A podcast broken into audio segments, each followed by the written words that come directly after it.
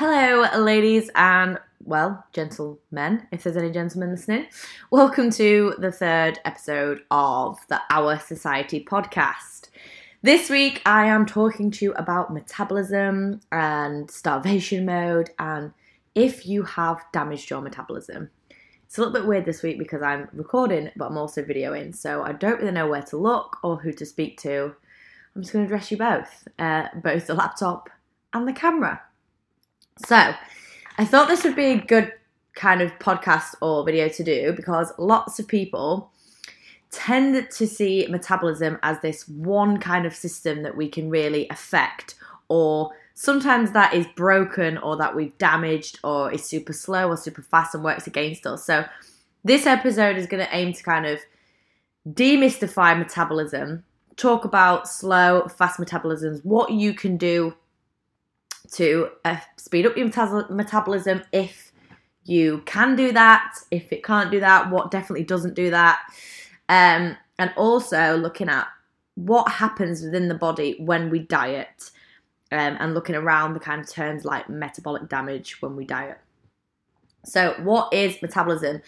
Metabolism is an umbrella term for all of the chemical reactions that happen within your body. It's not just one system. I think people will picture it like a little hamster on a wheel that like speeds up and then slows down and then speeds up and then slows down. Like that's not really how metabolism works. Um, it is a set of reactions within the body, and it's not just about burning calories. It is basically your body's systems for keeping you alive. So when we're talking about metabolism in terms of fat loss, fat gain, weight gain, um, energy production, stuff like that. We look at it as um, your total daily energy expenditure. So that comprises of different factors. We start with your BMR or your RMR, which is either your basal or your resting metabolic rate. Now, this is influenced by your age, your height, your weight, so your body mass. Um, and this is kind of misunderstood term in terms of people think that those that weigh more must have a slower metabolism and those that weigh less must have a faster metabolism when actually when we look at BMR of somebody who weighs more they essentially have a higher BMR because they weigh more, their body needs more energy for its processes and to keep it alive and to move around day to day. So the more you weigh, technically the higher your BMR is. So the BMR we can't really affect too much apart from changing our mass. So by adding lean tissue or by adding fat, we are essentially giving ourselves more space to have more energy. Um, our body mass is metabolically active, muscle a little bit more so than fat. However, whichever you gain, fat or muscle, you're going to need more energy to feed that tissue. Uh, then we move into thermic effect of food. So, food costs energy to be digested. Protein has the highest thermic effect. That's why we kind of always harp on about it in increasing your protein intake. Um, and obviously, when we diet, we eat less food, therefore, we're having less thermic effect of food. When we weigh more and we are eating more, we have a higher thermic effect of food. Again, playing into the fact that we can essentially eat more energy, eat more calories. Next, we've got NEAT, which is non exercise activity thermogenesis. This is basically any activity that is not exercise. So, me now on this video doing the robot, it's a really bad robot, but it's costing energy. walking around, doing your shopping, having sex, depends how long you last. Uh, all these things aren't exercise, um, cost energy. And this part of your total daily energy needs and energy expenditure actually contributes more than your exercise, which people tend to get confused. People seem, seem to focus so heavily on their exercise that they're doing, how much calories they burn within their weight session or the circuit class or X, Y, and Z, when really you could focus more on the activity you're doing in the other 15 hours of your day um, and get a little bit more bang for your buck. So that's your NEAT.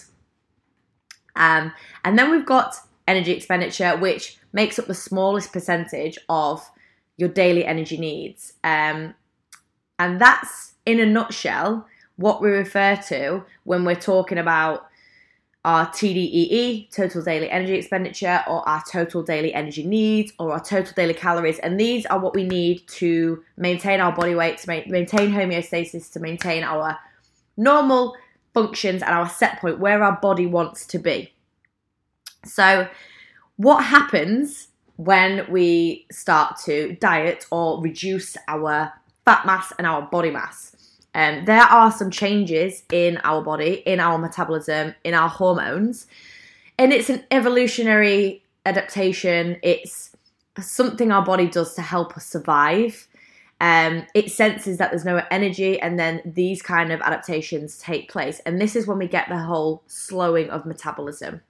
So, starting out um, to lose fat, you will need to decrease the amount of energy you're taking in or increase the amount of activity or energy that you use. What we're trying to do is take ourselves out of energy balance and into an energy deficit. So the energy that we have is less than the energy that we are expending, so that our body needs to use our body fat stores and sometimes our muscle mass stores to break down and use for energy. So, obviously, as we then enter into this energy de- deficit and the body senses that there is a lack of energy, there are things that start to happen within the body essentially to stop us from starving to death. So there will be responses in hormones. So your hunger hormones will increase, ghrelin will increase to make you feel hungrier, to drive you to eat. Your satiety hormone, leptin, which is also responsible for your energy expenditure, that will decrease. So you will find it harder to feel full, again, driving you to eat. And it'll also start to subconsciously reduce the amount of kind of NEAT and activity that you do in order to preserve energy. At the very extreme, extreme levels, it can then start to shut down systems in order to preserve more energy, such as in females, we can see um, amenorrhea, so a loss of period, because the energy that is used for your reproductive system is being held back because there's such a shortage of energy. So, this is what we call metabolic adaptation. The body is adapting, it is essentially becoming more efficient at using the energy that it's got to stop us from starving to death. That's why when you enter into a fat loss phase and you drop into an energy deficit, your body then adapts. It also needs less energy because it weighs less and you will start to plateau. So if you want to carry on losing fat, you then either have to reduce your energy further or increase your activity to stay in that energy deficit. And this is what some people get kind of confused with starvation mode. Starvation mode is kind of a dramatic interpretation of a starvation response. There is a, a starvation response within the body to being in an energy deficit or dieting. Nobody is immune to starvation. So if you're the type of person that has thought or has been told, you know, if you eat too little, your body will stop um, burning energy and it'll start to store its fat and you'll gain weight. Like this doesn't happen. You're not immune to starvation. You're not immune to the law of thermodynamics. You know, nobody ever came out of lockdown having gained weight and said, "Oh, lockdown was terrible. Gained so much weight. I just stopped eating and it piled on. Like that didn't happen. That is not a thing. So just want to bear in mind starvation mode, that magical phrase, is not a thing. It's just a bit of misconstrued information around a starvation response, which is a thing. So when we diet, we've got um, our BMR dropping with our weight that drops. We've got our hormones kind of trying to work against us and um, preserving energy. So we are adapting to the energy that we've got so then we need to push forward more with even more activity or reducing our intake even more. In terms of how fast this happens, uh, we hear a lot about crash diets are bad and you shouldn't diet aggressively or fast. You know, it should be slower. In terms of these adaptations, metabolic adaptation, hormonal changes, whether you do this fast or slow will not change the extent to which it happens. If you diet faster, these adaptations will happen faster. If you diet slower, these adaptations will happen slower, but not to any greater ex- extent. Um, think about an elastic band. If you pull an elastic band, doesn't matter if you do it really quickly to there and ping it back, or if you do it slowly, there's still the same tension. It's still going to go back to the same point. So um, that's quite a good analogy to think of when you're thinking about fast or slow.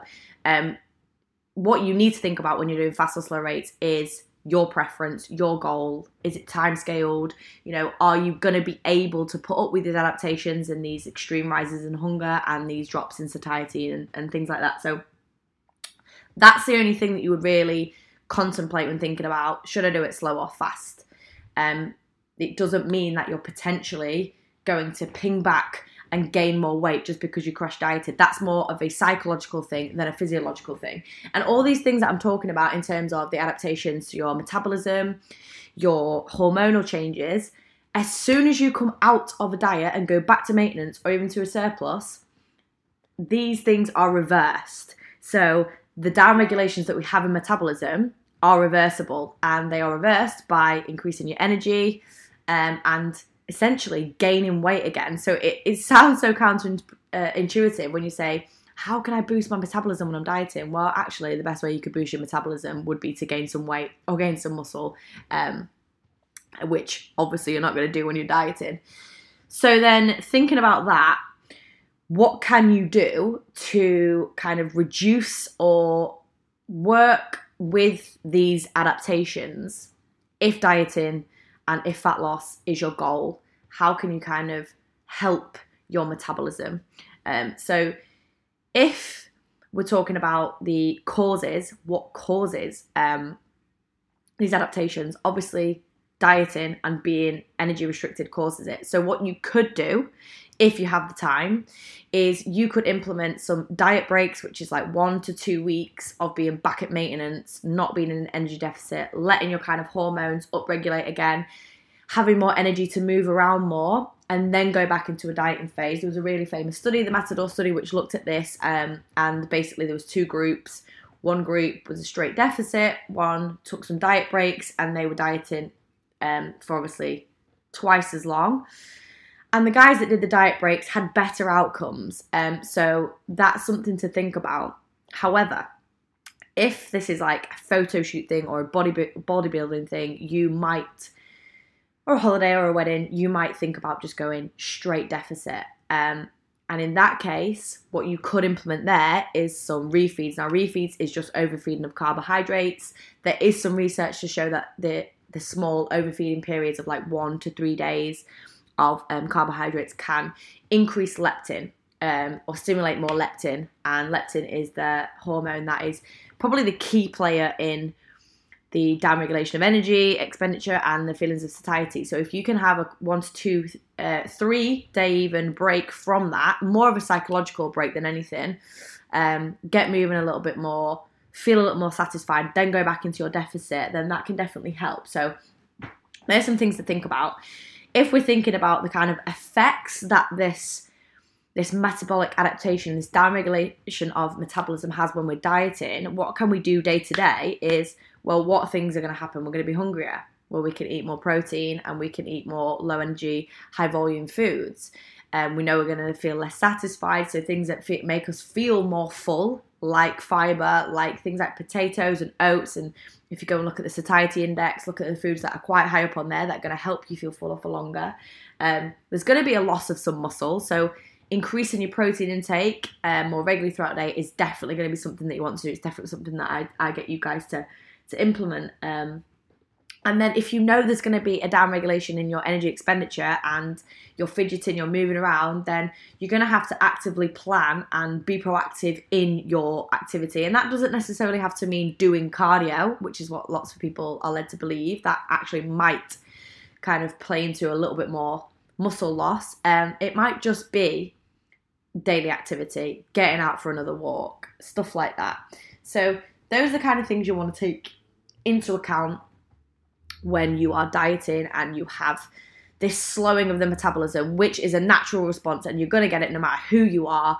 But as soon as we stop dieting, we come back upwards. We've got this upregulation again, and um, if you want to kind of have a faster metabolism, we find that when we're purposely trying to gain weight and going into a surplus, that's when we have this faster metabolism in the sense of we can afford to eat more and we have more energy to move more. Our training and our performance is probably going to be better um, too. So when you're kind of sitting in your office thinking, the slim girl in the corner that seems to eat all the time must have a really fast metabolism.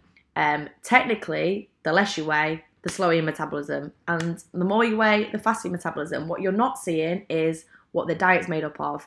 Is it made up of a lot of protein, a lot of high vol- high volume, low energy foods? Are they really active? Do they exercise a lot? All these things are going to play into how well your metabolism works. When it gets a little bit more complicated is when we have what's called adaptive thermogenesis. Now this is adaptations beyond the normal kind of metabolic adaptation that we get from dieting. And we tend to see this when when we get to around losing 10% of our body weight we have this further adaptation this further reduction in energy expenditure um, and it can mean that if you have already lost a significant amount of weight oh you are joking. It's gone off again. Oh, the video's gone off. Anyway, I'm going to carry on. If you've already lost a significant amount of weight and then you go back into a dieting phase, you may have to drop a little bit lower than you did before or a little bit lower than somebody who's maybe starting out at the same weight and activity level as you because we've got this further reduction in our metabolic uh, rate and the metabolic adaptations that we normally see. Um, so, yeah, I hope that's demystified some kind of things for you. To add on to that, things like, you know, fat burners, skinny teas, metabolism boosting tablets, it's all bullshit. It's all bullshit. The only way that you can really help your metabolism is by eating more regular protein, being more active, building some more lean body mass, getting enough sleep, which is a massive one, the only real thing that we see a physiological increase, and it's very, very slightly increase in metabolism, is with caffeine. But it's not big enough to warrant you going and having seven cups of coffee a day to raise your metabolism a little bit because then you're going to impact your sleep and then you're going to impact your appetite and then you're just going to be stuck in a bit of a shit show. So, wouldn't recommend that. Just take my word for it. There are no things that you can buy in a bottle or in Holland Barrett or from an influencer on Instagram that are going to boost your metabolism. It's going to drop if you diet. It'll bounce back when you stop dieting. It's going to go higher or raise if you go into a gaining phase. And when you drop back to maintenance, it's going to come back down to baseline again. You can't break it, you're not broken. The only thing to be mindful of is if you have already lost a significant amount of weight, you may sit between 10 to 20% lower than the usual BMR um, and your usual TDEE when you're calculating it. Hopefully, that simplified things. I haven't rambled on too much. Any questions, drop them in always, and I will see you for the next episode.